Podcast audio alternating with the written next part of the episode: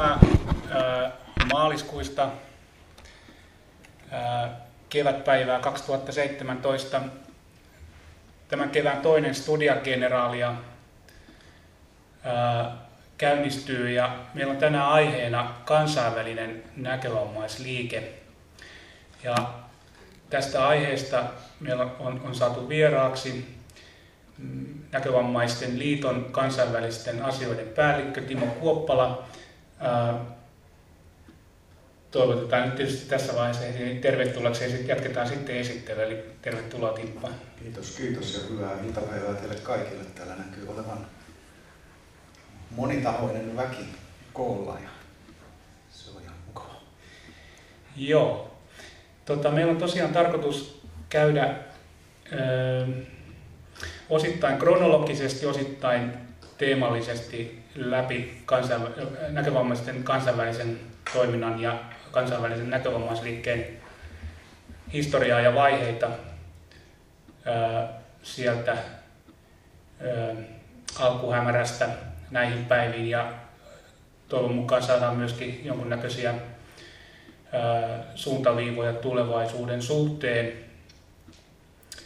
Ja tuota, me tässä valmistauduttiin tätä tilaisuutta varten sillä tavoin, että me kävimme hiukan molemmat läpi alkuperäislähteitä, joista muun muassa meidän, joita meidän historia teoksissa on käytetty, kun niitä on aikana kirjoitettu, jotta me saataisiin vielä vähän tarkempi kuva siitä, millaisia keskusteluja ja matkaraportteja sieltä löytyy. Katsotaan, mitä me saadaan niistä tänään kerrottua ja avattua. Mutta tota, lähdetään Timo liikkeelle. Kyllä kai se niin on, että, että juurille ja lähtökohdille meidän on mentävä. Ja tuota, tässäkin tapauksessa, niin kuin usein aikaisemminkin, niin ää, kyllä kai se, ne juuret johtavat tuonne sokean koulujen maailmaan. Tässä tapauksessa nyt meidän täytyy mennä Suomeen edemmäs, eli tuonne keskiseen Eurooppaan. Näinhän se on.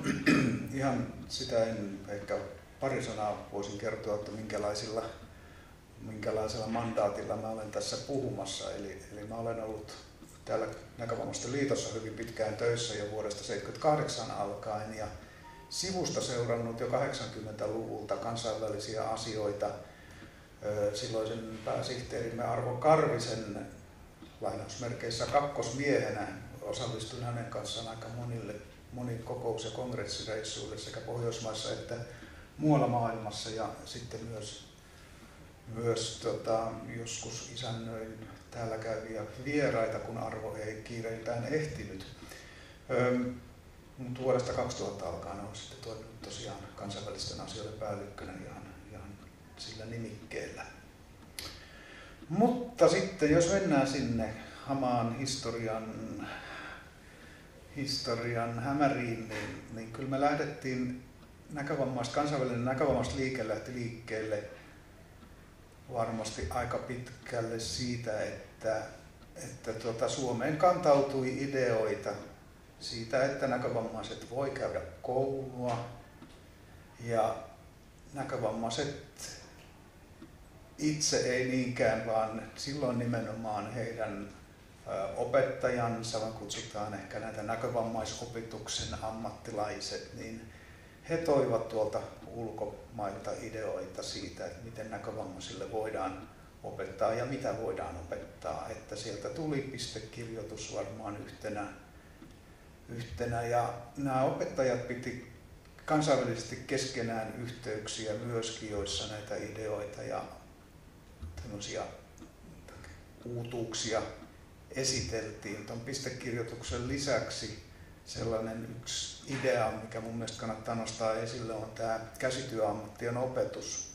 Se muun muassa tuolla Keski-Euroopassa oli, oli ja myös löysin tuosta lähteistä tietoa, että Tanskassa oltiin hyvin pitkällä siinä, siinä verrattuna meihin ja Tanskasta tuotiin ideoita ja tuotiin jopa opettajiakin, ainakin yksi opettaja tänne kertomaan, miten näkövammaisille opetetaan käsitöitä niin, niin hyvin tekemään, että pystyvät sillä ansaitsemaan leipänsä, koska siihen aikaan mitään sosiaaliturvaa ei ollut ja piti löytää keinot elinkeinon takaamiseksi ja päivittäisen leivän takaamiseksi. Joo, nyt tuossa kun mainitsit, mainitsit ää, näistä tapaamisista, niin todella ää, näkövammaisopettajien kansainväliset konferenssit 1800-luvulla oli, olivat sillä tavalla merkittäviä, että, että, että tosiaan paitsi että siellä vaihdettiin näitä pedagogisia näkemyksiä ja ajatuksia, ja, niin, niin, niin myöskin ää, esiteltiin uusimpia apuvälineitä, olipa kyse sitten kirjoittamiseen tai liikkumiseen tai mihin tahansa, niin, niin, niin siellä ne, ne asiat esiteltiin. Onko sulla käsitystä siitä, että oliko näissä konferensseissa vielä lainkaan mukana näkövammaisia?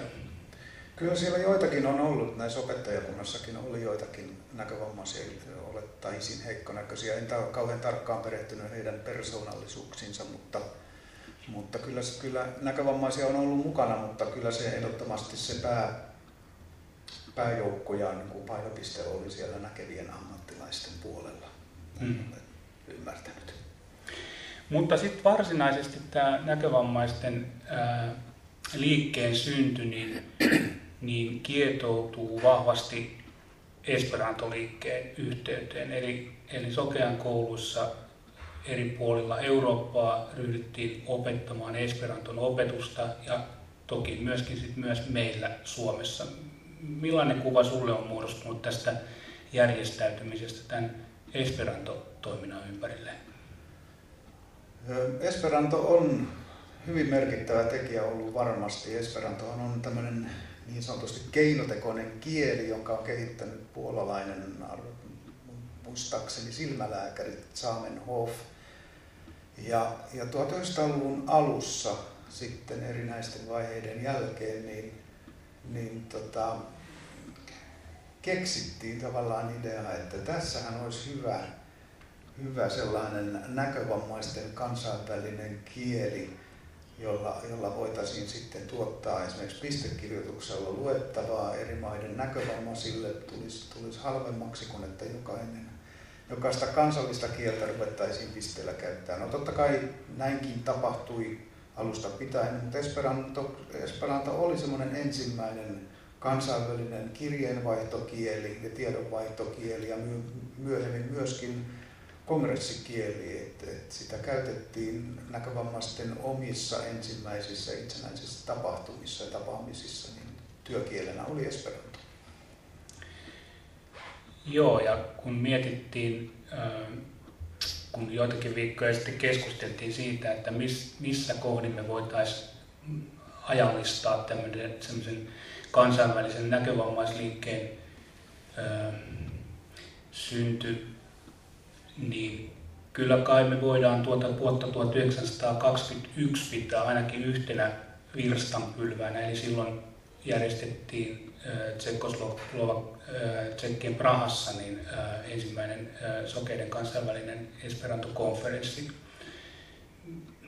Miten, miten oletko, olemmeko tästä ajoituksesta jokseenkin samoilla linjoilla. Kyllä joo, kyllä lähteet kertovat näin, että siellä on, siellä on oltu, mutta sitä ennen jo tuossa katselen tässä muistiinpanoja, niin Esperantosta tuli esimerkiksi Helsingin Sokean koulussa vapaaehtoinen oppiaine jo vuonna 1909, eli, eli sitä kyllä sitten oli jo opiskeltu, mutta tuolloin 20-luvun alussa niin pidettiin, nämä tapahtuu aina nämä näkövammaisten esperantokongressit suurten yleisten esperantokongressien yhteydessä, että siihen järjestettiin oma, oma erillinen kongressi, mutta, mutta osallistuttiin arvatenkin myöskin niihin, niihin suurempiin tapahtumiin ja se on varmaan ollut aika hieno kokemus. Siihen aikaan ei, ei, ei sillä lailla ole matkusteltu niin kuin meidän aikanamme, vaan, vaan on, on laivalla tehty ja junilla tehty pitkään ja hartaasti matkaa, niin ne on varmasti ollut suuria elämyksiä. Mutta, mutta sieltä 20-luvun alusta lähdettiin liikkeelle ja, ja tota, jopa niin, että kun sitten myöhemmin tässä puhutaan näkövammaisten kansainvälisestä järjestötoiminnasta, niin näin siellä jo 20-luvulla maininnan, että yritettiin muodostaa ihan kansainvälistä näkövammaisten järjestöä, jossa, joka niin kuin käsittelisi muitakin asioita kuin, tai tietysti näissä Esperanto-kongresseissa puhuttiin monistakin asioista, mutta että ihan tämmöistä kansainvälistä järjestötoimintaakin viriteltiin, mutta se ei ottanut silloin vielä 20-luvulla tuultaan. Kyllä mä itse asiassa mun täytyy vähän peruttaa tästä taaksepäin, koska nyt kun mainitsit tuon vuoden 1909 ja, ja Helsingin Sokean koulussa otettiin oppiaineeksi, vai vapaaehtoiseksi oppiaineeksi tämä Esperanton kieli, niin, niin toden totta, niin se, se, se seuraava vuosikymmen niin, äh, on, on, siinä mielessä merkittävää tämän tiedonkulun kannalta, että meille Suomeenkin tilattiin tällaista lehteä kuin Esperanto Ligilo, jota toimitettiin Pariisissa, Ranskassa. Ja tästä kyseisestä lehdestä nämä silloiset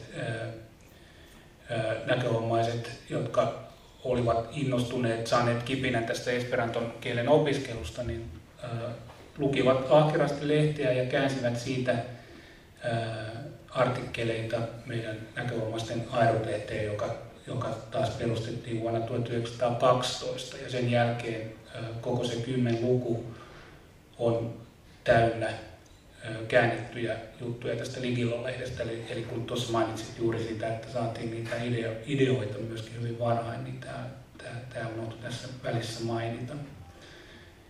Mut, niin, hei, mutta sitten 21 alkoi nämä konferenssit, mutta sitten me löydettiin mielenkiintoinen tieto, että mitä tapahtui vuonna 1922. No silloin järjestettiin Helsingissä kansainvälinen Esperanto-kongressi ja kuinka ollakaan, niin Sokeitten Esperanto-kongressi oli siellä.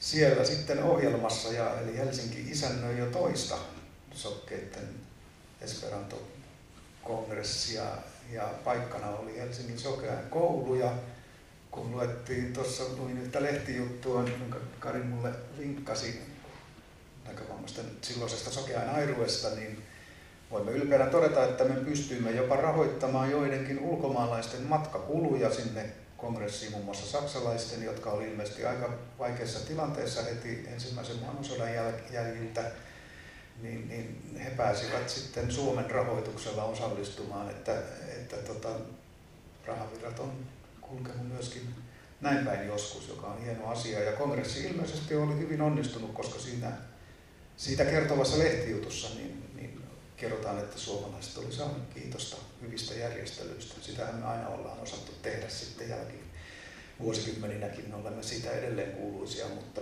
perinne pitää vierasta hyvää huolta, niin on toteutunut jo sillä. Ja vuotta myöhemmin, 1923, kokoonnutaan jo Pariisissa. Ja mä ajattelin, että me otetaan siitä pieni esimerkki, koska sen jälkeen me ehkä puhutaan hiukan näistä, juurikin näistä ideoista, mitä tuolta maailmalta on saatu. Ja tässä tämä on Airut-lehdestä kesä, lop, alkusyksyn Airut-lehti 1923 ja se tässä on mm, pätkää siitä ää, raportista sieltä, niin, niin jatketaan sen jälkeen keskustelua.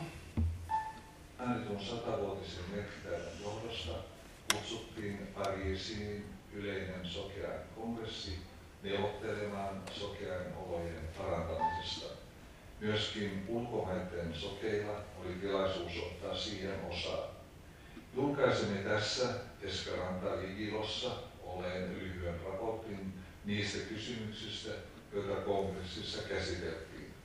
Kongressi pidettiin Pariisissa heinäkuun 17.22 kansanterveysministeriön suojeluksen alaisena puheenjohtajana Ranskan akatemian jäsen herra äh, Ren Domik.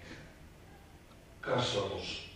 Kongressi lausui mielipiteen, että sokeain kasvatus, josta tähän asti on huolehtinut kansanterveysministeriö, tulisi sen sijaan kansankasvatusvaltuuskunnan ynnä korkean tarkastus- ja neuvonantokomissionin huolenpidon alaiseksi että valtion olisi taattava sokean kasvatuskustannukset, että erikoista ammattiopetusta esimerkiksi musiikissa ja pianon virityksessä olisi annettava joissakin määrätyissä sokean kouluissa jossa tulee olla kullakin alalla taitavia opettajia sekä kelvollisia opetusvälineitä, ja että vieraita kieliä, myöskin esperantoa, on opetettava, mutta ainoastaan vapaaehtoisesti. Työ. Parempi järjestely sokeaan töihin nähden on tarpeen. Erittäin tuottava olisi yhteistoiminta eri sokean yhdistysten välillä raaka-aineiden hankkimista ja valmiiden töiden myyntiä varten. Köyhien laki. On pyydettävä, että tämä laki sovellettaisiin auliimmaksi sokeihin nähden. Sokeat naiset. Varsinkin on sokea naisten tila avuton. Heille on pyydettävä erikoisia työtukia sekä turvakoteja vanhoille ja heikoille sokeille naisille. Sokeat sotilaat. Sokeiden sotilasten istunnossa esitettiin ehdotus koko Ranskaa käsittävän sokean liiton perustamisesta, sillä tällainen liitto olisi hyvänä tukena pyrkimyksessä sokean asian edistämiseksi. On kuitenkin varattava ja taattava erikoisoikeudet sotilassokeille. Kongressi hyväksyi ehdotuksen. Ehdotus ranskalaisen pisteellä painetun poliittisen aikakauslehden perustamisesta hyväksyttiin. Erikoinen laki sokeille. Pitkän keskustelun jälkeen hyväksyttiin ehdotus, jonka mukaan tullaan pyytämään, että sokeille myönnettäisiin oikeus matkustaa rauta- ja raitiotiellä puolella maksua, heidän saattajiensa tarvitsematta maksaa mitään. Vastakkainen mielipide ehdotti puolta maksua sekä sokealle itselleen ja hänen saattajalleen. Kongressi pyytää myös sokeille alennusta veroissa ja muissa valtioille tulevissa maksuissa. Valittiin komitea huolehtimaan siitä, että kongressin suositukset tulevat mahdollisuuksien mukaan täytetyiksi. Sokeuskorvaus, sokeain. No joo, siinä oli muutamia esimerkkejä niistä kysymyksistä, joita näissä kansainvälisissä tapaamissa jo tuolloin nostettiin esille. Millaisia ajatuksia sulle, Timo, tulee mieleen, kun näitä kuuntelet? No, aika paljon eräällä, eräässä mielessä tuttua asiaa, eli noiden samojen, samantyyppisten asioiden kanssa edelleen näkövammaisten liitto ja muut kansalliset järjestöt eri maissa sekä myöskin kansainväliset järjestöt tekevät töitä. Eli, eli toimeentulo, työllisyys muun muassa on yksi sellainen hyvin keskeinen koulutus ja sen järjestäminen ja sosiaaliturva. Kaikki ne ovat tuolla hyvästi jo hyvästi olleet käsittelyssä tietysti ajankohdalle tyypillisin painotuksin, mutta kuitenkin niin, niin, niin sieltä ne juonteet juontaa tänne nykyaikaan. Jos sitten ö, otetaan sellainen teema, että, jota me kyllä tässä jo hiukan sivuttiin, että millaisia ajatuksia ja ideoita tuolta kansainvälisiltä kentiltä me olemme tänne Suomeen sitten saaneet jo tuolla viime vuosisadan alkupuolella. Ö, aloitetaan tämmöisestä käsitepaarista kuin tämä off-ajattelu ja for-ajattelu, joka, joka, jota me sivuttiin tuossa edellisessä studiogeneraaliassa kuukausi takaperin. Kun me tätä asiaa kuitenkin tuossa jatkossa vielä varmaan sivuamme useampaankin otteeseen, niin, niin pystytkö Timo avaamaan hiukan tämän off- ja for-ajattelun taustaa? Joo, tämä on sellainen hyvin keskeinen käsite, joka edelleen pyörii kansainvälisessä keskustelussa hyvin vahvasti. Ja harmi, että ei, ainakaan mä en ole vielä keksinyt suomeksi oikein hyviä, hyviä sanoja. Eli tämä, ö, ajatellaan ehkä sitä vanhemmasta päästä for, on siis englannin prepositio, joka tarkoittaa, että tehdään jotakin jollekin ryhmälle jonkun ryhmän hyväksi. Ja sitähän nämä tekivät muun muassa nämä, nämä sokean koulujen opettajat ja, ja monenlaiset hyvän tekeväisyysjärjestöt. He työskentelivät näkövammaisten hyväksi ja saivat todella paljon aikaan. Se ei ole mitenkään halveksuttavaa työtä päinvastoin. Meillä on moni asia on heidän aloitteestaan ja tekemänään niin edelleen täällä olemassa. Mutta sitten vähitellen syntyy täällä Suomessa ja muissa maissa ja kansainvälisestikin niin ajattelua, että näkövammaisten itsensä pitää ottaa näistä asioista vastuu ja omasta järjestötoiminnastaan ja omasta kansainvälisestä toiminnastaankin ja syntyi tämmöinen off-ajattelu, eli on, on niin kuin te, joku tekee jotakin omasta puolestaan itse näin edespäin, niin, niin tässä se for ja off-ajattelu on, on, syntynyt ja, ja on, on tosiaan edelleen olemassa, niin kuin tuossa myöhemmin käy ilmi. Hyvä. Eli paitsi että tämä tämmöinen ää, ajattelutapa rantautuu myös Suomeen, mutta sitten meillä on ihan konkreettisiakin esimerkkejä jo tuolta aika varhaisesta vaiheesta. Ää, luetteletko joitakin, mitä sulle tulee mieleen noita varhaisen ajan innovaatioita? Joo, siellä oli ihan mielenkiintoisia juttuja, kun, kun niitä lähteitä lueskelin ja kuuntelin aika paljon äänikirjana, äänikirjana kuuntelin, niin tota, tämä sokean korvauslaki, joka tuossa tuli vähän tuossa näytteessäkin esille, niin se on yksi sellainen, joka, joka oli, siis kansainvälisesti puhuttiin, että tarvitaan, tarvittaisiin tämmöinen sokeain korvaus näkövamman aiheuttamien kustannusten kattamiseksi. Ja, ja tota, sitä lähdettiin Suomessakin ajamaan ja jopa minusta oli aika hauska piirre oli se, että kun kun myöhemmin on keskusteltu, että pitääkö näkövammaisten lähteä Turuille ja toreille vaatimaan oikeuksia, niin kyllä, kyllä jo ennen toista maailmansotaa suomalainen näkövammainen Anna Freeman esitti, että sokean korvauslain puolesta pitäisi järjestää mielenosoitus. Hänellä oli esikuva Englannista, koska hän, hänen tietojensa mukaan Englannissa mielenosoituksilla oli saatu, saatu vastaavaa asiaa aikaan, eli hän oli siitä hyvin innostunut to, muita sitten ihan meille tuttuja juttuja niin, niin on, on vuosikymmenten mittaan tullut tuolta mu, ma, muualta maailmasta. Valkoinen keppi on yksi sellainen.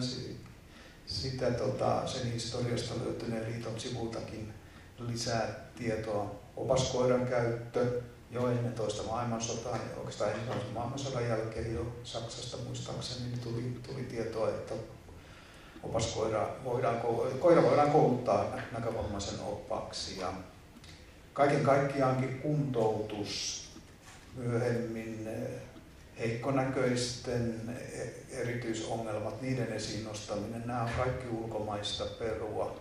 Ja viimeisimpänä meidän hyppysissä on, on tietotekniikka kovasti käytössä, niin ja myöskin ne ideat, että tietokoneen valjastaminen näkövammaisten tiedonhallinnan parantamiseksi, niin se on sieltä peräisin.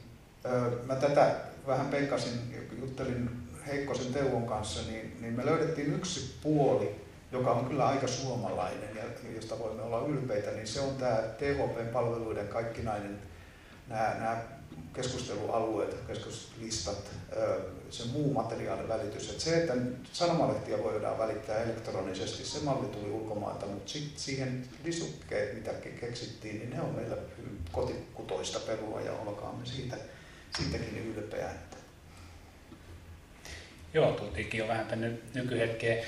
Tota, palataan pikkasen vielä sinne taaksepäin. Eli tuota, tämän Esperanto järjestetään näkövammaisten järjestäytyminen Esperanto-liikkeen ympärille oli, oli yksi merkittävä vaihe, mutta, tuota, mutta jos laajennetaan tätä aluetta nyt niin, että otetaan tämä pohjoismainen taso aluksi, siirrytään sitten Eurooppaan ja koko maailmanlaajuiseen käsittelyyn, mutta tuota, tämä pohjoismainen yhteistyö, minkälainen kuva sulla on muodostunut sen varhaishistoriasta? Lähteet kertovat, että Pohjoismaatkin alkoivat pitää aika varhain yhteyksiä. Mä, mä tota, kiittelen tanskalaisia tässä vähän nyt. He ovat koonneet pikkusen yksin kansiin pohjoismaisen näkövammaistyön historiaa siltä osin, että pitää, miten järjestöt on pitänyt keskenäänsä yhteyksiä.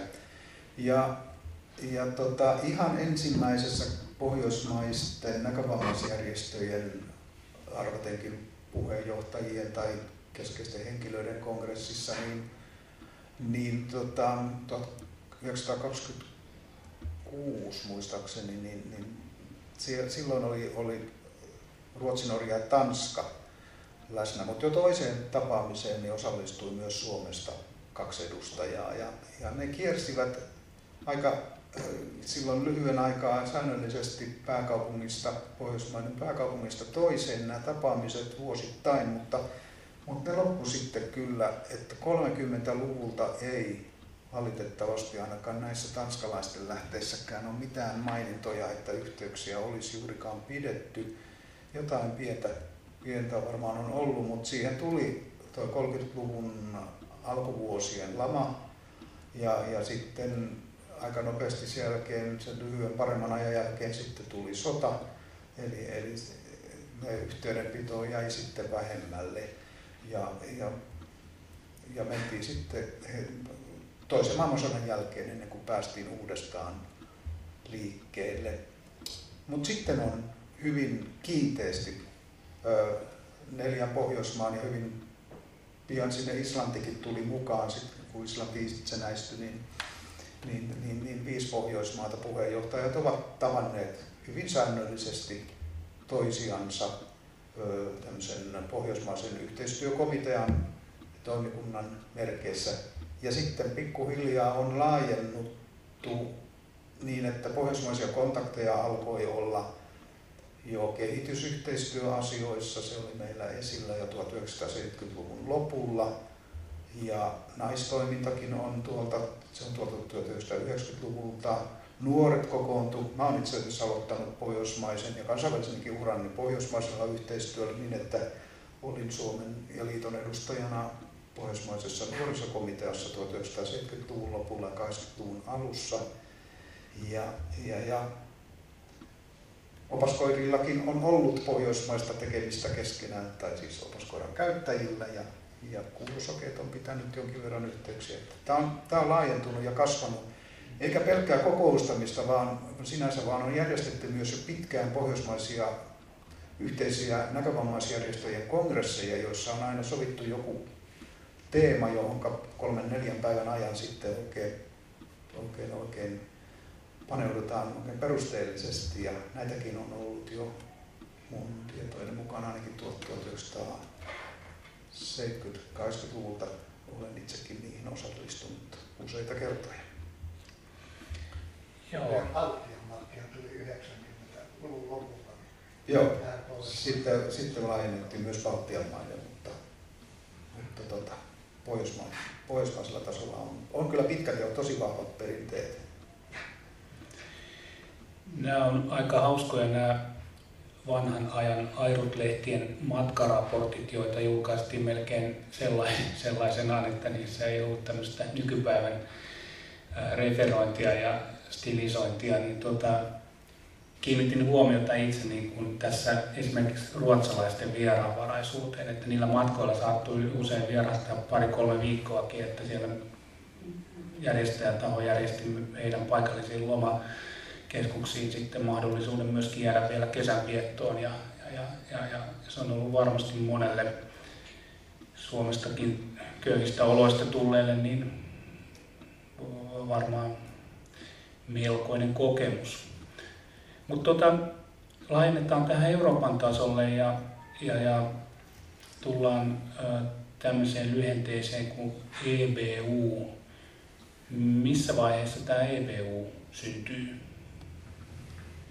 EBU syntyi tuossa 1984 taisi olla se perustamisvuosi ja se oli aika, aika lailla, voisiko sanoa, kansainvälisen näkövammaisliikkeen myllerrystä kaiken kaikkiaan. Voin ehkä tuossa myöhemmin kohta kertoa ihan maailman tasoisesti, koska nämä EBU synty on siinä, siinä hyvin vahvasti siitä yksi osa, mutta, mutta tota, siinä selkeästi näkyi taas tämä off- ja for-jako, eli, eli oli olemassa ö, kansainvälistä näkövammaisten yhteydenpitoa, oli kaksikin järjestöä, mutta ja mennään siihen tosiaan vähän myöhemmin kohta, mutta, mutta tota, toinen niistä oli enemmän tämmöinen hyväksi toimivien FOR-järjestö ja toinen oli sitten vahvasti näkövammaisten itsensä perustama ja sitä näkövammaisten itsenäisyyttä ja omaa, omaa toimintaa korostava järjestö ja niiden sulautuessa yhteen syntyi sitten, sitten tota, myös Euroopan sokeain unioni ja, ja tota, se on kyllä vahvasti ihan hallinnoltaan ja toiminnoltaan niin sitten painottunut tänne off-puolelle. Eli, eli kyllä näkövammaiset on ottanut Euroopan tasolla hyvin vahvan aseman ja, ja niin toiminnasta, toiminnan omiin käsiinsä. Tällä hetkellä Euroopan sokean unionista, eli EBU, käytetään lyhennystä, tulee sanasta European Blind Union, niin siinä on mukana lähes kaikki Euroopan maat. Ja jos mä katselen vähän saavutuksia, mitä nyt viime vuosina on saatu aikaan tällä, tällä Euroopan tasolla, niin yksi ihan käsin tuntuva teille, kun, kun saatte apteekista uuden lääkepakkauksen, niin siinäpä on pistekirjoitusmerkinnät ja se on ihan Euroopan sokean unionin painostuksen ansiota, että EU-ssa saatiin aikaan direktiivi, jonka perusteella uusissa lääkepakkauksissa pitää tämä pistekirjoitusmerkintä olla.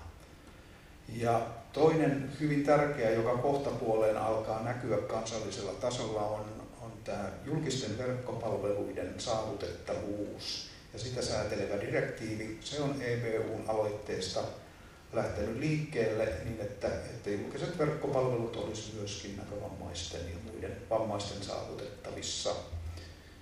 Ja sitten voi sanoa, että EBU, siellä on paljon tiedonvaihtoa, sen sivulla on paljon hyvää informaatiota, sitä on sinne vuosien mittaan kertynyt. Ja myöskin tehdään monenlaisia yhteishankkeita.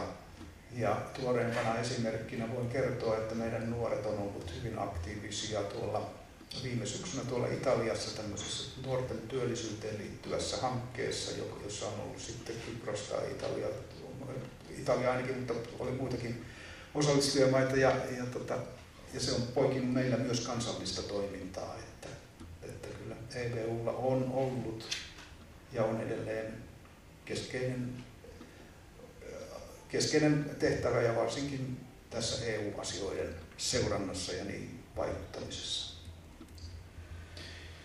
Joo, otetaan tähän samaan, samaan hengenvetoon tämä VVU sitten, koska nämä kuitenkin kytkeytyy toisiin, mutta, tuota, mutta on, on, on hiukan erojakin, tai näitä, sidoksia ja kytköksiä, niin, niin, niin kerrotko tästä VVUn maailmanlaajuisesta tasosta?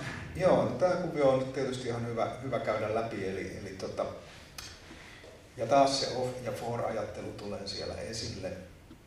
Ensimmäinen totinen yritys tietääkseni, että muodostettaisiin kansainvälinen maailmanlaajuinen näkövammaisten järjestö, niin on ollut tuolla New Yorkissa USAssa vuonna 1931 on ollut kansainvälinen kongressi, jossa sitä vähän yriteltiin, mutta siinä tuli taas tämä sama lama ja sota kuitenkin sitten viivyttivät sitä kehitystä aika pitkälle niin, että mentiin ihan se 40-luvun, eh, 1940-luvun loppuun, jolloin sitten eh, perustettiin ensimmäinen yleinen näkövammaisten ja näkövammaistyötä tekevien kansainvälinen järjestö.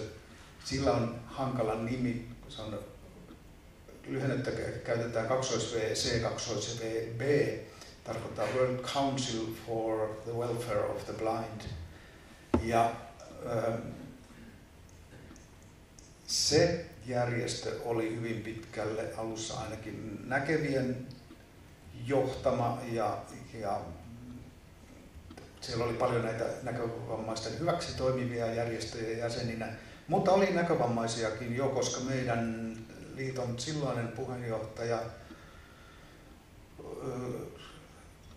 Eero Häkkinen niin oli, oli hyvin aktiivinen tässä järjestössä.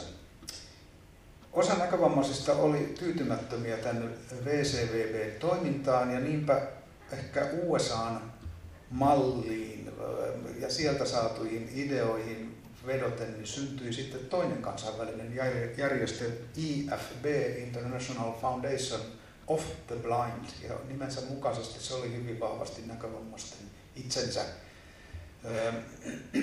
itsensä tota, hallitsema ja, ja halus, halus kovasti korostaa näkövammaisten asemaa palveluiden kuluttajina, eli nämä, mitä nämä FOR-järjestöt tuotti erilaisia hyviä palveluita, niin näkövammaiset vaati, että ne pitää olla myöskin laadukkaita ja korostivat kyllä myöskin sitä, että eivät halua olla hyväntekeväisyyden kohteita, vaan itsenäisiä toimijoita. Haluavat myös, että näkövammaisten oikeudet toteutuvat. Siellä puhuttiin jo, jo sillä, siihenkin aikaan myöskin näkövammaisten oikeuksista. Ja tämä IFP perustettiin vuonna 1964 ja, ja tota, Pariisissa muistaakseni. Ja meni 20 vuotta näiden kahden järjestön, tämän VCVB ja IFBn rinnakkaiseloa. Ne olivat joissakin asioissa samakin mieltä, mutta olivat kuulemma kyllä erikin mieltä aika monissa asioissa. Mutta sitten vähitellen tuli selväksi se, että pitäisi olla yksi ja ainoa järjestö, joka on näkövammaisten kansainvälinen maailmanlaajuinen kattojärjestö, ja niin syntyi kaksois VBU, eli, eli World Blind Union. Ja tässä oli sitten muutamilla merki, merkittävillä sokeilla norjalainen Anne Husveg yhtenä heistä, niin suuri, suuri osuus tämän, tämän prosessin syntyessä. Ja tämä VBU perustettiin myös vuonna 1984 ja siinä yhteydessä syntyi sitten alueellisia järjestöjä eri puolille maailmaa. Syntyi, syntyi muun muassa Eteläisen Amerikan näkövammaisten järjestö Pohjois-Amerikan alueen. Ja tähän mä haluaisin ottaa semmoisen pienen ö, korostuksen sellaisesta asiasta, joka on mua aina lämmittänyt näissä kuvioissa, on se, että, että näkövammaisyhteyksissä, kun ollaan oltu maailmanlaajuisestikin yhdessä, niin poliittiset asiat ei ole koskaan nousseet niin kuin merkittäviksi jakolinjoiksi. Joskus joku edustaja ei ole päässyt kokoukseen viisumiongelmien takia, mutta samoissa niin kuin johtoelimissä on toiminut niin USA-laisia, neuvostoliittolaisia, eli sieltä rautaesiripun molemmilta puolilta. Ja mä itse esimerkiksi olen käynyt ensimmäisessä Euroopan kongressissa, niin se oli varmassa vuonna 1927, jolloin Bulgaria oli vielä sosialistinen valtio. Ja tämä on mielestäni hyvä ja hieno asia, joka on, on toivottavasti pysyy edelleenkin, koska edelleenkin ollaan poliittisesti, poliittisista eroista niin yhdessä tämän yhden asian äärellä. Joo, kun, kun me tuossa tuota, tai mainitsit niitä saavutuksia, joita EBUn piirissä on saatu ja se kytkös on ollut vahvasti näinä päivin tai viime vuosikymmeninä tähän EU:hun, niin tämän VBUn kytkös, jos on ymmärtänyt oikein, on ollut nimenomaan tämä YK ja, ja sen alaisuudessa toimivat ää, järjestöt ja tavoitteet. Joo, VVUlla on, on tarkkailija-asema YKssa ja kyllä alussa ihan jostakin dokumenteista kovasti kävi ilmi, että YK kanssa haluttiin olla hyvää pataa ja yhteyksissä ja sieltä toivottiin apua ja tukea, tukea mutta kyllä, kyllä se on jatkunutkin ja YK periaatteet ovat hyvin pitkälle myöskin, myöskin siinä, siinä tota VVU-toiminnassa alusta pitäen ovat olleet mukana. Mä haluaisin sen verran tuossa ennen kuin jatkan, niin, niin tehdä pienen sivuhuomautuksen, että jälleen liittyä tähän off- ja for-jakoon. Eli kun yhdistyttiin yhdeksi pikkuhiljaa vahvenevaksi näkövammaisten omaksi kansainväliseksi järjestöksi, niin tämä ekspertti, ammattilaisporukka ei suinkaan jäänyt tuuliajolle, vaan heillä on edelleen toimimassa, toimimassa järjestö nimeltä ICEVI, International Council for Education of uh, Visually Impaired.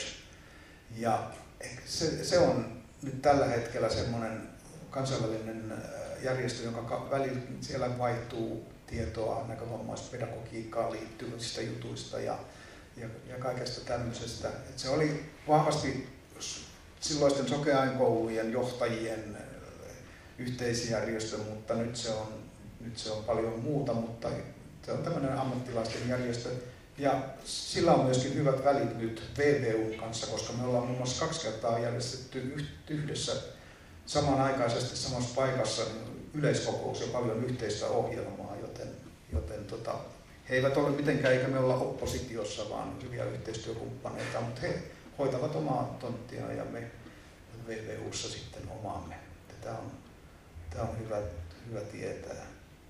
Mutta mitä puhuit tuosta YK YKsta, niin kyllä se on, se on totta. Ja, ja yksi maailman sokean unionin suurimmista saavutuksista on, on se, että sillä on ollut hyvin keskeinen rooli, kun synnytettiin vuonna 2000-luvun alussa synnytettiin tätä kansainvälistä vammaisten oikeuksien yleissopimusta, jonka sitten YK, YK on, on, ja YK on jäsenvaltiot ovat, ovat solmineet. Ja aika suuri määrä siinä on jo porukkaa valtiota mukana ja monet ovat sen myös ratifioineet, Suomikin vihdoin viimein.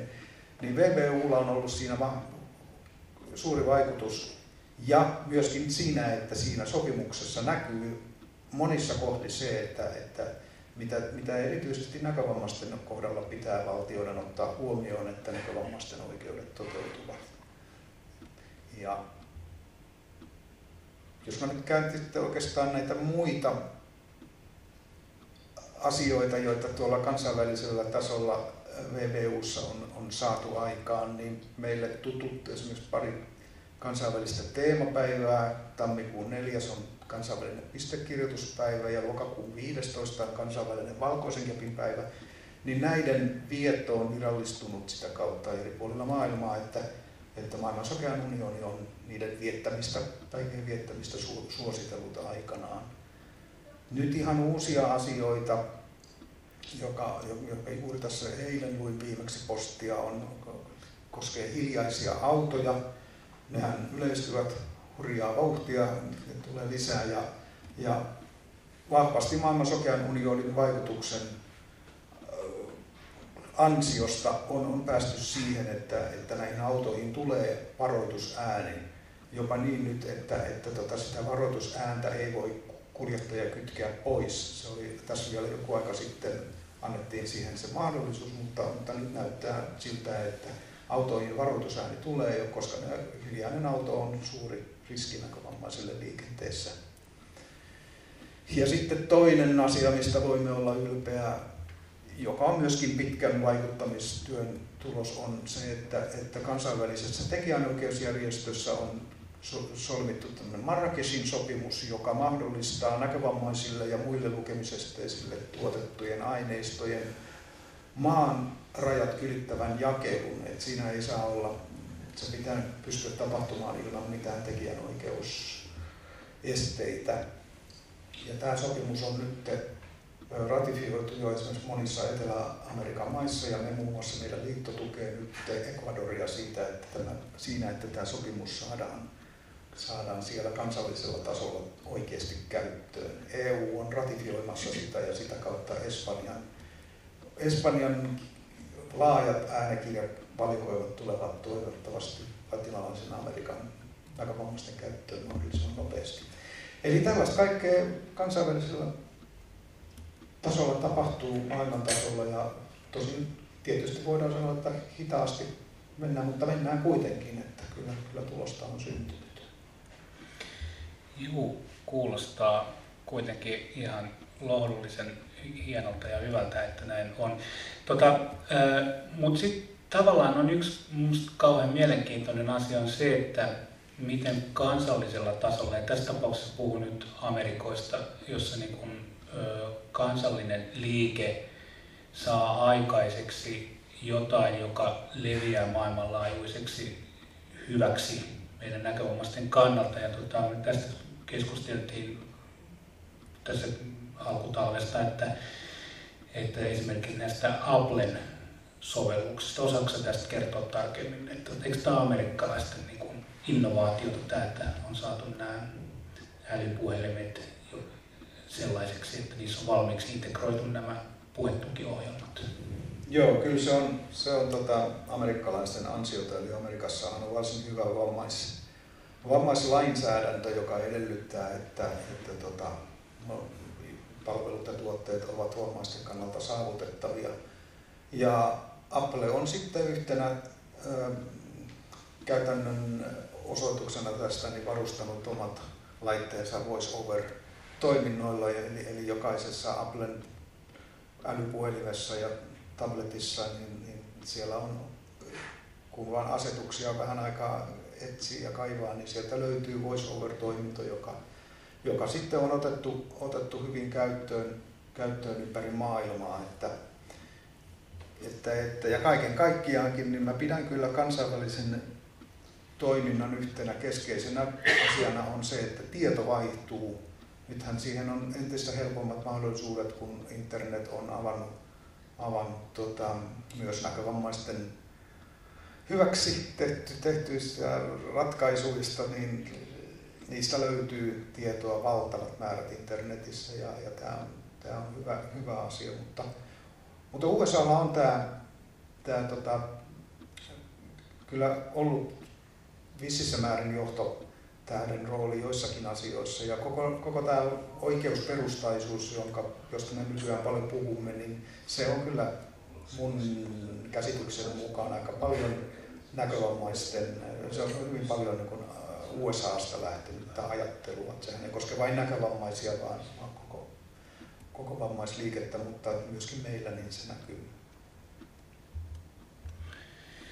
Joo, sitten semmoinen teema voitaisiin ottaa seuraavaksi, eli ää, ää, se mitä meillä länsimaissa on, on, on saavutettu hyvää, niin, niin, niin näitä ajatuksia on myöskin jossain vaiheessa haluttu viedä ää, kehittyviin maihin. Voidaanko puhua enää kolmansista maista, ehkä kehittyvistä maista pikemminkin on, on, on nyky, nykyisin puhutaan, mutta tuota, miten tämä, tämä toiminta, miten sitä kuvailisit? Ö, tästä en ehtinyt hirveän laajasti vielä, vielä tota, tausta ja penkoa, penkoa mutta mutta tota, mä katsoisin, että jo tuolla, kun tuolla 60-luvun loppupuolella niin syntyi, syntyi hyvin vahva, eri maissa hyvin vahva ajattelu, kehitysapu ajattelu ja keskustelu, että, että kolmansia maita, kehittymättömiä maita pitää auttaa ja tukea, niin pienellä viiveellä, mutta niitä linjoja seuraten, niin meillä myöskin sitten nousi, nousi ajatus, että kaiken kaikkiaan Pohjoismaissa hyvin, hyvin vahvasti. Että niin kuin kerroin, niin Pohjoismaat keskusteli kehitysyhteistyöasioista jo, siis meidän järjestöt jo 70-luvun lopulla keskenään ja, ja siitä sitten pikkuhiljaa lähdettiin liikkeelle, liikkeelle käytännön toimenpiteisiin ja varsinkin Ruotsi, Norja, Tanska, mutta myöskin me omaksuttiin sitten idea, että järjestöjen voimavaroista pieni osa pitää myöskin suunnata tähän työhön. Ja, ja tota, saatiin myöskin valtiot sitten mukaan rahoittamaan erilaisia hankkeita. Meillä niitä oli muun muassa Namibiassa, Sambiassa, Sambiassa myöhemmin, Ecuadorissa, Palestiinassa ja niin, niin edespäin. Niin se ajattelu ja siihen liittyen myöskin, että, että haluttiin tukea suoraan siellä toimivia näkövammaisia niin, että he muodostaisivat järjestöjä ja ryhtyisivät tekemään samantyyppistä kansallista työtä kuin mitä täällä esimerkiksi täällä Suomessa oli tehty jo, jo siitä alkaen ja jo sitä ennenkin, kun, kun Sokean keskusliitto perustettiin. Niin tämä järjestöjen ja näkövammaisten voimaannuttaminen tai heidän voimaantumisensa tukeminen, niin se oli hyvin vahva, vahva juonne alusta pitäen kyllähän maailmalla on toiminut myöskin hyvää tarkoittavia ja paljon hyvää tekeviä näkövammaisten asioita parantavia järjestöjä. Tuosta Keski-Euroopasta tulee Christopher Blinden mission mieleen, joka on edelleen olemassa ja toimii, toimii monissa maissa. Englantilainen Sight Savers, joka on toiminut lähinnä Englannin kansainyhteisömaissa aikaisemmin, mutta myöskin muualla. Ja espanjalaiset ovat latinalaisessa Amerikassa toimineet. Mutta tota, se, että varsinkin Pohjoismaassa tämä idea, että järjestöt mukaan ja sitä kautta saadaan kestäviä tuloksia, niin, niin se, se on lähde syntynyt ja nythän kehitysyhteistyö on sillä lailla murroksessa, että valtio on meilläkin rahoja leikannut samoin muissa maissa, mutta kyllä me tässä sinnitellään edelleen ja halutaan samoilla linjoilla jatkaa. Eli, eli se on se on yksi uusi, uudehko juonne tässä kansainvälisessä toiminnassa, mutta hyvin tärkeä. Niin ehkä tuosta tuloksellisuudesta voisi vois mainita niin kuin sen, että nyt kun viimeimmäksi siellä Amerikan mantereella oli tämä VBUn kokous, niin, niin, niin mä olin kiinnittävinä niin huomiota siihen, että, että myöskin näistä maista oli edustusta paikalla ja, ja, ja, ja, ja näin os, osaa varmaan par, tarkemmin sanoa, että oliko minkä tyyppisistä maista oli, mutta sen huomasin, että ainakin oli edustusta siellä. Kyllä siellä vahva, vahva kehitysmaiden edustus on aina ollut, että he ovat samalla lailla, siinäkin noudatetaan silleen YK periaatteita, että ovat, ovat kansallisia jäseniä, jäseniä ihan yhtä lailla kuin, kuin muutkin, muutkin maat. Ja, ja, tota, ja, ja ääni valta vähän vaihtelee maailmassa valtion jäsenyyden mukaan, mutta kuitenkin niin on, on ideana se, että, että tota, ovat tasavertaisesti mukana ja yritetään tehdä, tuetaan taloudellisesti pieniä heikkoja järjestöjä, että he myös voisivat lähettää delegaatteja paikalle ja, ja tehdään niin kaikki mahdollinen sen, sen hyväksi, että, että mahdollisimman laaja edustus eri puolilta maailmaa olisi, näkövammaisjärjestöjen edustus olisi paikalla. Että se, on, se on tärkeää ja ne on eri näkövammaisille kehitysmaista tuleville, niin ne on todella tärkeitä tiedonvaihtoja ja kontaktien luomis alustoja, voi sanoa näin, mahdollisuuksia tavata muiden maiden näkövammaisia ja, ja ehkä keskustella mahdollisista yhteisistä hankkeista ja saada tietoa erilaisista uusista apuvälineistä, palveluista ja niin edespäin. Niin tärkeä, tärkeä työmuoto ja sitä varmasti jatketaan. Jos vielä katsotaan vähän tästä Suomen näkökulmasta näitä mainitsemiasi näitä kohteita, eli mainitsit tuossa Namibia ja Sambia ja Ecuadoria ja Palestiinaa, niin öö, miten sä yksilöisit vielä vähän tarkemmin sitä, että minkä tyyppistä näinä vuosina se toiminta on ollut ja, ja, ja tota, tiedäpä, olisiko meillä hyvä kyllä tässä, tässä kohdin myöskin mainita tuo Arvo Karvinen, joka varmaan aikanaan teki sitä pohjatyötä näiden monien hankkeiden taustalla, josta sitten olet itse jatkanut tässä omassa nykyisessä tehtävässä. Joo, kyllähän ei, ei veli, veli Arvo Karvista ei voi olla tässä yhteydessä mainitsematta ja korostamatta hänen asemansa, että hän aloitti jo kansainvälisessä kuvioissa mun tietääkseni 60-luvulla muun muassa tuolla urheilupuolella sellaisessa järjestössä kuin IBSAILI, International, International Blind Sports Association, ja, ja tota, oli vahvasti mukana pohjoismaisessa yhteistyössä, oli, oli sitten mukana myös kehitysyhteistyössä, lähti, lähti tota, yhdessä täällä paikalla olevan Ari Suutalan kanssa, niin, niin lähtivät sitten kehittämään Namibiassa meidän omaa hanketta, jotta saataisiin kuntoutuspalveluita Namibian näkövammaisille. Ja siellähän me olemme jatkaneet ihan viime vuosiin saakka. Arvo aloitteli myöskin tuolla Ecuadorissa ja, ja oli vähän Kolumbiakin siinä pikkusen mukana, mutta Kolumbia jäi sitten aika varhaisessa vaiheessa pois ohjelmasta. Siellä Ecuadorissa korostettiin pistekirjoituksen merkitystä niin, että Ecuadorissa meidän aloitteesta ja tukemana toimii edelleenkin maan osan ehkä paras pistekirjapaino ja se puolestaan täällä paikalla oleva Kivenen Pentti on sitten ollut mukana pitkään seuraamassa tätä, tätä Ecuadorin hankettakin. Olemme olleet yhteisillä hankematkoilla, mistä on hyviä, hyviä muistoja. Palestiinaan me saatiin aloite sillä lailla, että Yasser Arafat lähestyi meitä, että, että Palestiinan valtio tarvitsisi tukea Kaasassa sijaitsevan sokean koulun kohentamiseen ja sitä kautta olemme sitten olleet myös Palestiinassa pitkään. Sambiassa olimme, mutta se jäi pois ohjelmasta sitten tuossa 2000-luvun alkuvuosina. Nyt uusimpana pelinavauksena meillä on sitten Etiopia. Ja äh,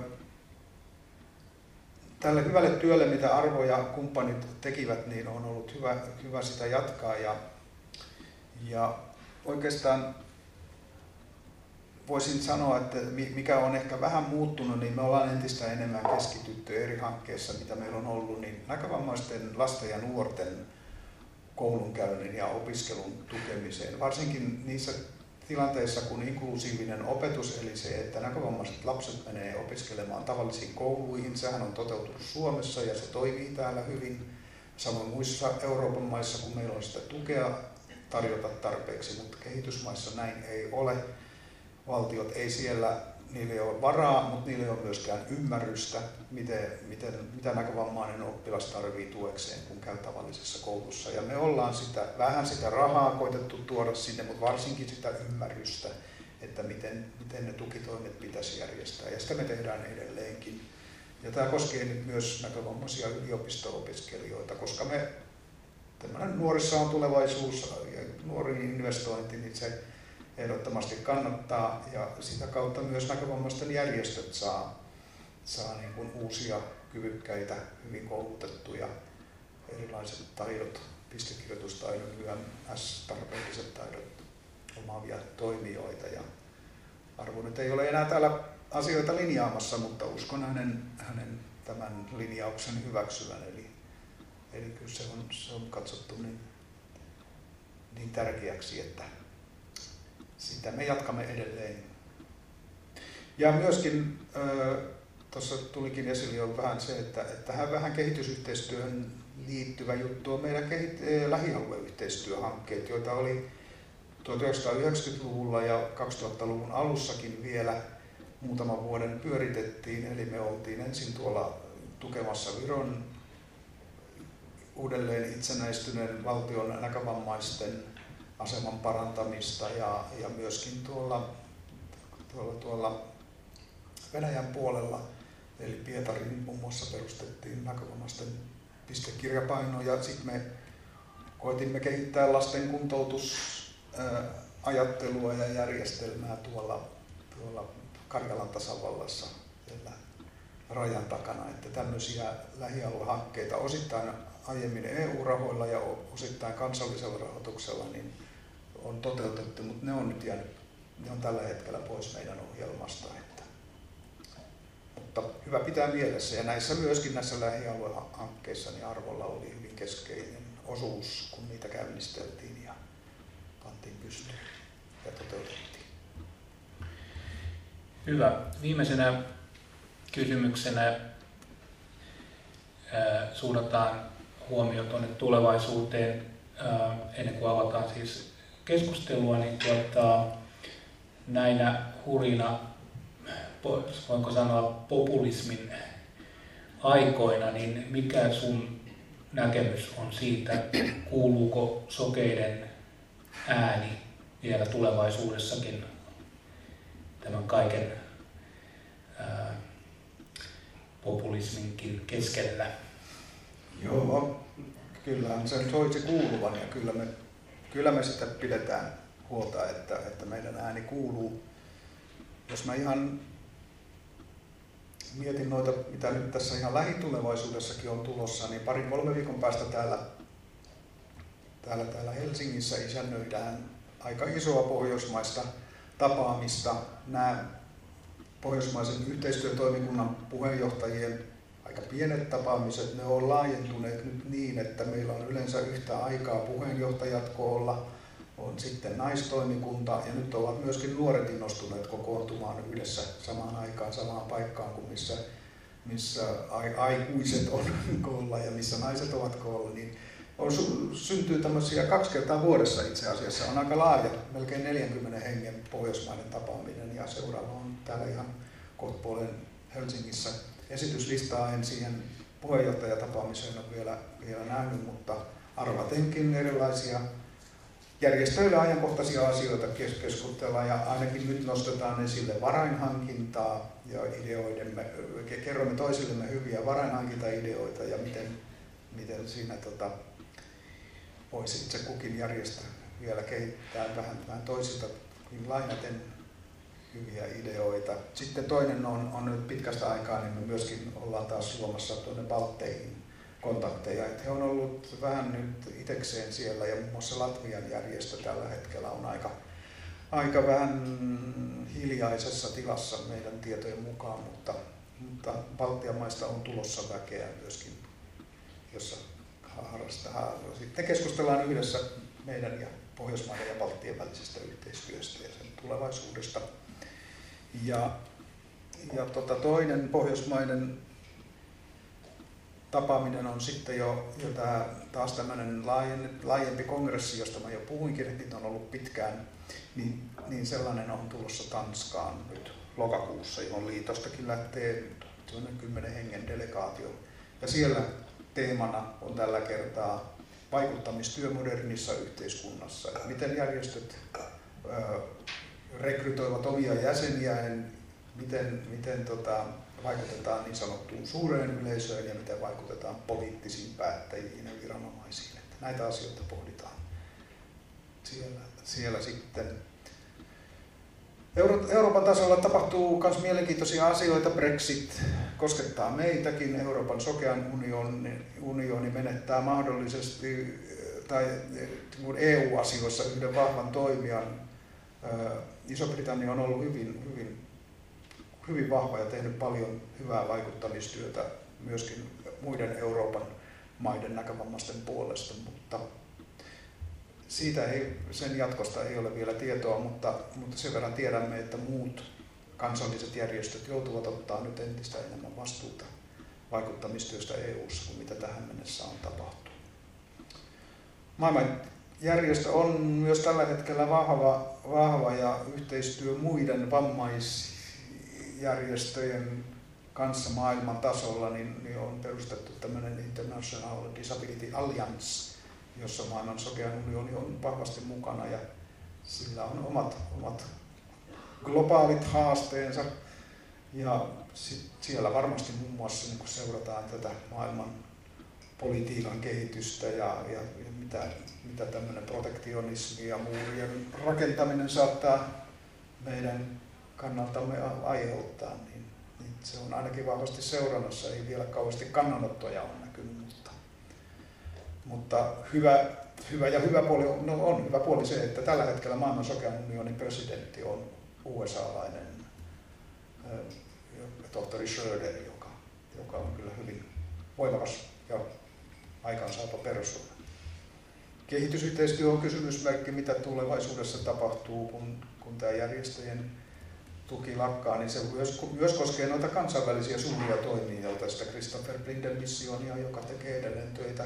Sen rahoitus on, se on joutunut supistamaan toimintaansa ja, ja kun valtiot, kansalliset hallitukset tukee kehitysyhteistyöhankkeita vähemmän, niin, niin silloin se vaikuttaa myöskin maailmantasolla siihen, että mitä, mitä tapahtuu, niin sitä emme, emme tiedä.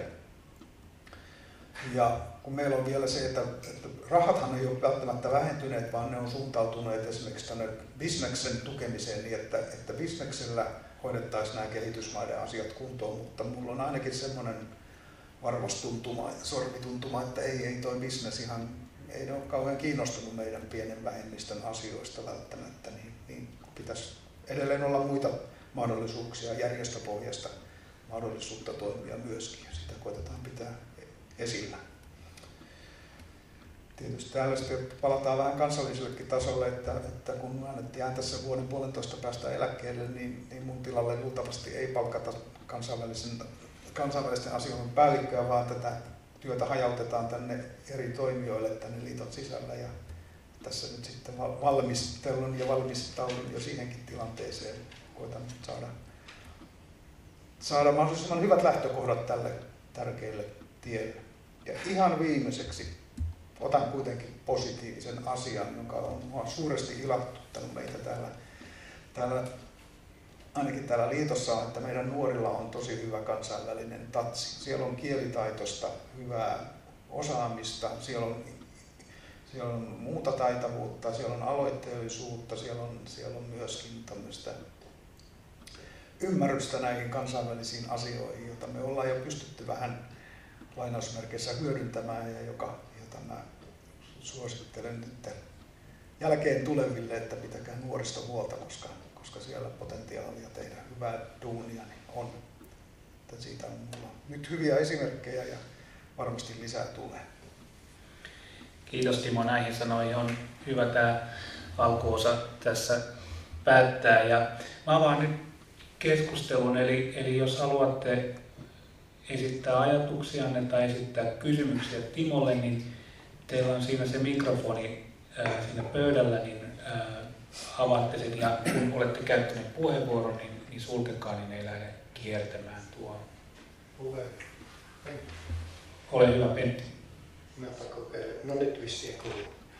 Tuota, Timo oli sellainen kysymys, että missä näissä suomalaisissa vammaisorganisaatioissa liitto on mukana, niin kuin toi FIDIDA tai, tai KEPA tai ja jota kautta sitten on yhteys esimerkiksi ennen oli tämä Euroopan unionin tämä EDF, European Disability Forum. Onko nämä kanavat vielä käytettävissä?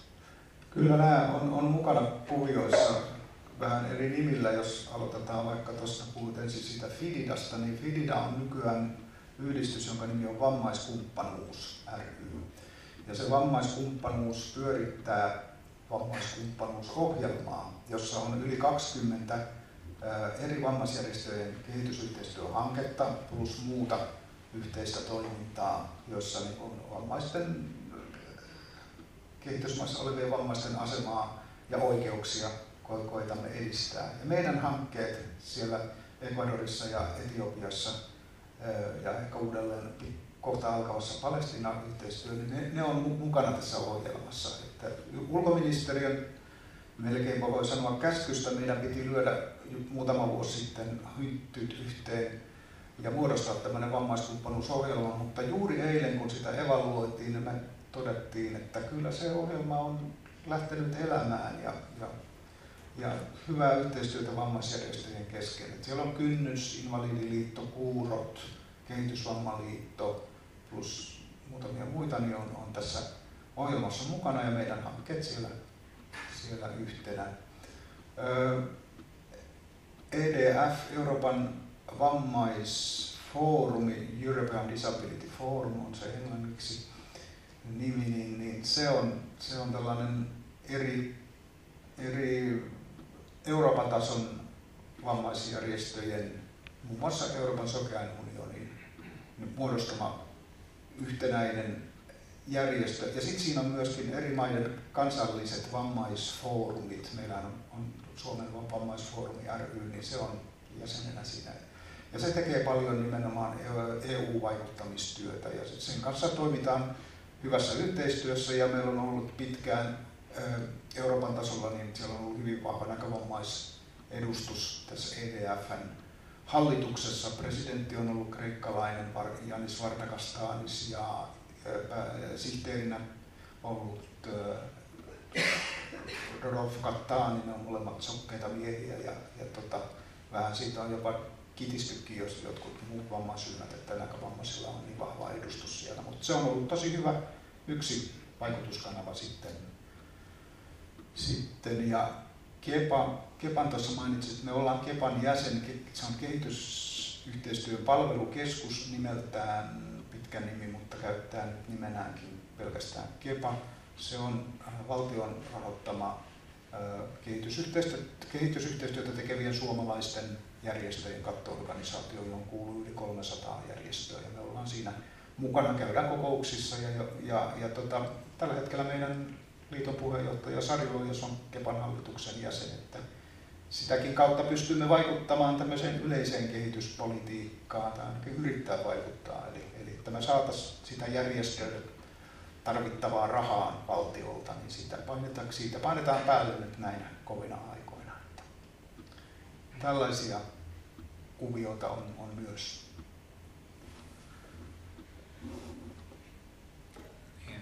Tuota, Teuvo pitää puheenvuoron. Ole hyvä. Tämä on tosi mielenkiintoista käydä läpi tätä kehitysprosessia, mikä, mikä Timo ja Karitas on tuonut esille. Ja sitten se tulee vaan mieleen sellaisia, että kansainvälinen toiminta on myöskin ollut jollakin tavalla ruohonjuuritasollakin aika varhain esillä. Ehkä nyt yksi, en tiedä onko se ainoa, mutta ainakin yksi selkeä esimerkki Kuopiossa tämä, tämä, tämä Ango, tuota, tuo, tuo, äh, Englannin sokeakoulu hyväksi tehty toiminta, jota Emil Siivola siellä veti. veti. Ja sitten pari semmoista tähän kansainvälisyyteen liittyvää sivuteemaa, jotka ei nyt hirveästi liitossa ole työllistänyt, mutta kuitenkin 70-luvulla tuli hirveän vahvana tämä sokeuden ehkäisytoiminta ja, ja siinä myöskin nimenomaan tämä kansainvälinen ulottuvuus ja liittohan isännöi hyvin vahvasti tätä Suomen sokeuden ehkäisykomitean toimintaa ja nimestään huolimatta niin siellä oli paljon kansainvälisiä yhteyksiä. Ja sitten kun tänä päivänä on, on tämä pakolaiskysymys niin paljon pinnalla ja siellä myöskin vammaisten pakolaisten asia, niin liitto oli, oli heti kun nämä Vietnamin venepakolaiset 80-luvun alussa tulivat, niin, niin, niin liitto oli myöskin mukana siinä sillä tavalla, että meillä, meillä kuntoutukseen tuli vietnamilaisia ja että on myöskin tässä oltu mukana. Joo, kiitoksia. Nämä on hyviä täydennyksiä ja, ja tuota, juoreita, joita, joita ei tuossa ole, ole meidän tarkastelussa ollut. ollut. Ja Kari tässä ihan tänä aamuna on vähän heitellyt ideaa, että, että kai se pitäisi meidän, meidän tota, liiton historiakin kirjoittaa ja siihen luku kansainvälisestä toiminnasta ja kehitysyhteistyöstä, niin nämä olisivat ehdottomasti semmoisia esiin nostettavia piirteitä, jotka, jotka on varsinkin ruohonjuuritasolla myöskin muokannut mielialoja kansainvälisiksi ja positiivisiksi ja myönteisiksi sille työlle, mitä, mitä kansainvälisellä tasolla tehdään. Että, että on ymmärrystä. Mä olen ihan kiitollinen siitä, että edelleen, edelleen niin tota, liiton johdolla ja myös jäsenkunnalla niin tuntuu olevan, olevan ymmärrystä tämän tyyppisen työn tarpeellisuudelle, että, vaikka voitaisiin ajatella, että siellä vaan matkustellaan ja käydään komeissa kongressipalatseissa ja muuta, niin no onhan se sitäkin, on se matkustamista ja joskus puitteetkin on ihan komeet, mutta, mutta tota, kyllä se aika raakaa työtä on, ja, mutta että sillä ymmärrystä riittää, niin kiitokset siitä, siitä että tätäkin kautta. Niin, niin, niin, mutta että noi osoittaa toisaalta esimerkiksi tuo sokeuden ehkäisy komitean työ, se on joissakin maissa aika, aika hyvinkin esillä, että norjalaiset tekee sitä paljon. Meillä sitä viime aikoina ei ole kauhean, kauhean paljon, se ei ole noussut esille, mutta, mutta tarvetta varmasti olisi, koska kehitysmaissa on edelleen valtavasti näkövammaisuutta, joka voitaisiin hoitotoimenpiteen eliminoida, siis kaihileikkauksilla ja, ja myöskin muita, mutta kaihileikkaukset tulee nyt heti, heti mieleen. Niitä kyllä paljon tehdäänkin, mutta mutta valtavan paljon lisääkin tarvittaisiin. Ari, Ole hyvä Ari. Kiitos puheenjohtaja. Onks, on nyt on täällä, kiitos. En malta olla puhumatta minä keskeisesti. Tuossa viittasit äsken tähän historian kirjoittamiseen ja mä pitäisin sitä hurjan tärkeänä niin kauan kuin meitä alkuaikojen muistajia, Pentti sinä, Timo sinä ja Ari minä, kun me olemme hengissä ja vielä jotenkin täyspäisiä. Mä 60-luvun lopulla tulin liiton hallitukseen ensimmäisiä kertoja ja tämä mainittu Eero Häkkinen oli sillä tavalla kyllä edistyksellinen kaveri ja, ja ymmärtäväinen, että hän otti ainakin mukaan, mukaansa meitä umpisokeita toimijoita ja, ja osasi valkata kaverikseen rinnalleen henkilöt. Mä olin monta vuotta tässä, tässä tupla V No siinä juuri se, siinä welfare-järjestössä. Häkkinen oli Suomen edustaja ja mä olin hänen varahenkilönsä, niin mä sain sitä postia kauan ja olin myöskin niissä kansainvälisissä kokouksissa. Muistan jonkunkin kokouksen Olvorissa Häkkisen kanssa mentiin ja hän briefasi sitten minua nuorta kaveria, että mistä on kysymys ja mitä pitäisi tehdä ja tällä tavalla. Sitten näistä alkuajoista muistan vielä liitossa sen, miten liitolle tavan takaa tuli sitten ulkomailta kaiken näköisiä pyyntökirjeitä ja kerjäyskirjeitä, josko Suomen sokeain keskuliitto voisi avustaa sitä ja tätä yksittäistä henkilöä tai järjestöä tai muuta hanketta. Ja liiton hallitus sitten myönteli sinne sitä ja tänne tätä ja useimmiten ei, ei mitäkään myöntänyt.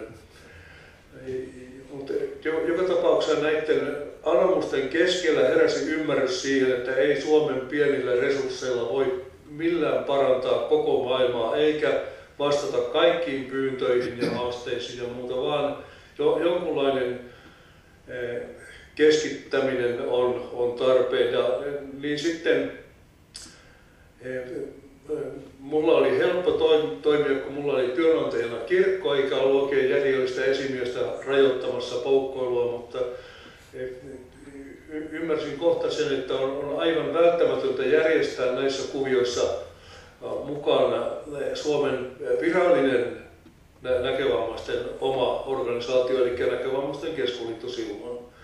Ja Arvo Karvistahan ei tarvinnut nyt mitenkään houkutella mukaan eikä herätellä. Ja, ja näin saatiin liittoon perustetuksi kehitysyhteistyötoimikunta, joka mietti, että mitä pitäisi tehdä ja e, miten esimerkiksi rajoitetaan näitä kansainvälisiä köyhien maiden ja muiden maiden erilaisia pyyntöjä ja koordinoidaan niin vastaamista. Ja siinä tuli sitten tämä pohjoismainen e, yhteistyö mukaan ja johti siihen, että jossakin vaiheessa me yksinkertaisesti jaettiin Pohjoismaiden kesken e, näitä kehitys, e, kehitysmaa-alueita. Että, ja siinä jaossa sitten että Suomelle lankasi tämä Namibia ja Sambia ja myöhemmin Ecuador. Mä en muista mitä Ruotsi otti ja mitä Tanska otti, ja tämä aktualisoitu sitten taas, kun tuli tämä Neuvostoliiton hajoaminen ja tulivat nämä Baltian maat, niin Virohan tuli meille ja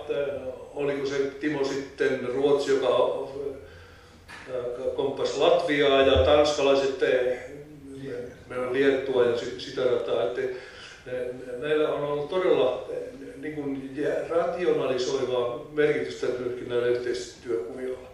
Sitten se on mielenkiintoinen alue, johon tänään ei varmasti ole mahdollisuuksia puuttua, on juuri tämä yhteistyö muiden vammaistahojen kanssa. Ja siellä minusta tärkeää on ollut esimerkiksi tämä DPI, Disabled People Internationalin toiminta ja, ja näin, jossa on sitten nähty ei diagnoosipohjaisesti, vaan oman vammaisryhmän järjestöjä ja ihmisiä, vaan on nähty tämä vammaistyö laajasti, laajasti no, vammaistyön asiana ilman leimautumista johonkin diagnoosiin, että onko kuurous vai rampuus vai sokeus vai, vai mikä rajoite nyt sitten on ollut. Tämä, tämä yhteistyö on ollut kumminkin se avain kaiken näköiseen tulokselliseen toimintaan mielestäni. Kiitos. Kiitoksia, joo. Hyvä, hyvää täydennystä. Tämäkin, tuo DPI, kun viittasin siihen, että tämä oikeusperustainen ajattelu niin, niin nousi, nousi esille, niin DPIlla on varmasti ollut suuri merkitys sillä, että se on, se on nostanut sitä, sitä esille ja sitä kautta myös me olemme sitä, sitä saaneet. Että, että kun sitä historiaa kirjoitetaan, niin tämä, laitetaan Kyllä, sitä YK-konvention siinä työssä se DP on ollut ihan, ihan ykköstoimija. Joo. Mutta sitten sellainen asia tulee puhuja Ari Suutalasta mieleen, että, että mikä on hyvä meidän pitää myös muistissa on se, että, että Näkövammaisten keskusliitto ei aikanaan ja nyt Näkövammaisten liitto ei ole se ainoa toimija kehitysmaiden näkövammaisten aseman parantamiseksi, vaan Abiliksella on ollut, Abilis-säätiöllä on ollut jo pitkään muista Ari tiedät ehkä prosentin tarkemmin, kuinka suuri osa Abiliksen hankkeesta on nimenomaan hyvin pienten toimijaryhmien ja hyvin pientenkin aloitteiden tukemiseksi, josta sitten saattaa kasvaa jotakin paljon suurempaakin, niin, niin tota, Abilis on, on kiitettävästi niitä tukenut jo pitkään ja tämä, tämä on yksi, joka pitää pitää mielessä, kun kokonaiskuvaa asiassa hahmotetaan. Mutta kyllä tuo kehitysyhteistyötoimikunta, sitä meillä oli, oli kansainvälinen toimikunta on ollut pitkään ja nyt on perusteilla, kunhan tässä töissäni ennätän, niin, niin tämmöinen verkosto, sähköpostin välityksellä lähinnä toimiva verkosto, johon kutsutaan edustajia eri, eri tahoilta, jotka tavalla tai toisella tekevät näkövammaisuuteen liittyvää kansainvälistä työtä niin, tai toimivat muuten näiden hyvien asioiden puolesta, niin tämmöistä verkostoa ollaan tässä pikkuhiljaa luomassa, mutta, mutta, mutta varsinaista toimikuntaa meillä ei tällä hetkellä ole. Ja sitten mitä tulee tuohon noihin tarjouksiin tai noihin pyyntöihin, niin voin kertoa, että Sambiasta tuli tänään viimeksi sai sähköpostiini kirjeen, että voisitteko se. Meillä on ollut sen Sambian kanssa vähän, vähän tota hiljaiseloa viime vuodet, mutta siellä ne meidän perustama näkövammaisten kirjasto ja kulttuurikeskus edelleen toimivat, että, että ovat, ovat jääneet elämään, elämään ja tota, mutta tukea edelleen kaipaisivat. Olette työkeskustakin siellä Kyllä, se on yksi, yksi joka tota, sen, jos muistan ja tiedän oikein, niin sen, se ei tällä hetkellä kai ole toiminnassa valitettavasti. Mutta, mutta sitten tiedoksi, että ensi viikolla 10. päivä maaliskuuta niin etiopialainen ABB Jehuala väittelee kasvatustieteiden tohtoriksi aiheenaan ammat, vammaisten ammatillinen koulutus Etiopiassa ja verrokkina on myöskin Tansania ja Kenia. Ja, ja tota, se on taas Jyväskylän yliopiston ansiota, että he ovat, he ovat hienosti tukeneet tämän herra Abeben opiskeluja ja hän, hän tosiaan väitöskirjansa on saanut nyt valmiiksi ja oli tiettävästi Etiopian ensimmäinen sokea tohtorismies. Ja olemme me myös liittona häntä eri tavoin yrittäneet parhaamme mukaan tukea, mutta tämmöinen hieno saavutus voidaan kirjata, josta myöskin varmasti on sitten meillekin jatkossa, kun olemme siellä Etiopiassa, niin suurta hyötyä. Tämä ABB on myöskin meidän hankkeen, hankkeen kumppanijärjestön DB HPDO on se lyhenne nyt heidän toiminnanjohtajansa, että ollaan täällä tosi ylpeitä ja iloissamme tällä hetkellä siitä. Puheenjohtaja, ehtikö vielä yhden kommentin? Joo, muutama kysymykseen vielä aikaa sitten ruvetaan lopettelemaan. Ole hyvä. Tässä on Ritva Helampi täältä takarivistä ja mm, historiasta tulin kuuntelemaan ja oma historiani on niin lyhyt, että 2008 vuonna on tullut tähän taloon töihin, että ei oikeastaan voi puhua edes historiasta. Mutta minulla sattuu olemaan sellainen esimies, jonka joku saattaa muistaa ja tuntea kuin Erkki Suorlahti. Ja hän oli sinä aikana, kun minä kuusi vuotta olin siellä liiton ATK-ohjauksessa työssä, niin hän siis kävi muistaakseni Namibiassa tuona aikana. Ja sitten voitte vaan kuvitella, ekin tuntevat, että millaiset oli ne tarinat, kun hän tuli sieltä. Ja näytti aikoinaan meillekin sitten ihan valokuvia siitä toiminnasta, kun vei sitä ohjausta ja sitä oppia sinne Afrikan maahan. Ja mä ensin täytyy sanoa kiitos Timo ja Kari, mutta nyt täytyy myös sanoa kiitos Ari, koska mä olisin kysynyt just sen, että, että miten ne, miten niin kun, että jos suomalaiset käy siellä kehitysapua antamassa, tätä, tätä ohjausta antamassa, niin päättyykö se siihen, kun te ette enää voi mennäkään? Ja miksi menikö muut maat, pohjoisen sen maat sinne, mutta Ari vastasi jo kysymykseen, haluaisin vaan sanoa, että kiitos. Oli, oli niin tyhjentävä vastaus jo ennen kuin kysyinkään. Se oleellinen pointti siinä on, että kun me saadaan näkövammaiset ihmiset käymään kouluja, niin he oppii pitämään huolta omista asioistaan ja maakalaisista. Ja Namibiassa minusta tässä suhteessa ollaan jo huisisti edellä moniin muihin kehitysmaihin nähden. Kyllä. Kiitoksia Ari, näin, näin on. Ja, tota,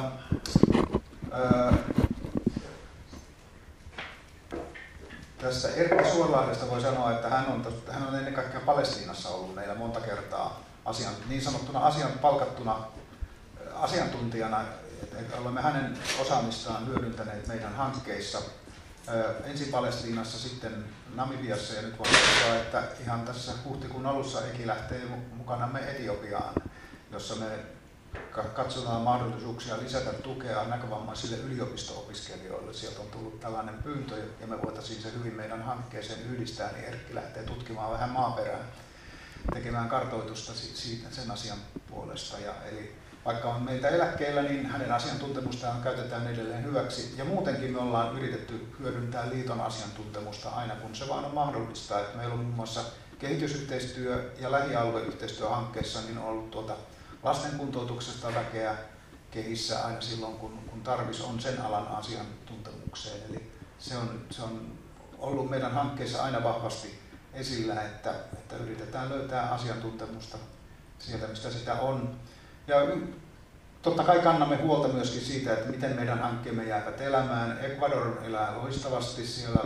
Me olemme heidän kanssaan edelleen yhteistyössä kaikkien näiden vuosien jälkeen, koska he ovat todella taitavia ja oma-aloitteisia. Ja Namibiakin on, Namibian liitto ja se kuntoutuskeskukset, mitä siellä on, niin ne on jääneet elämään elämään. Pohjoisen kuntoutuskeskus on kirkon hallinnassa siellä nyt, mutta, mutta Namibian järjestöllä on oma, oma siinä päämaja ja kuntoutuskeskus Vidukissa ihan Namibian pääkaupungin keskellä.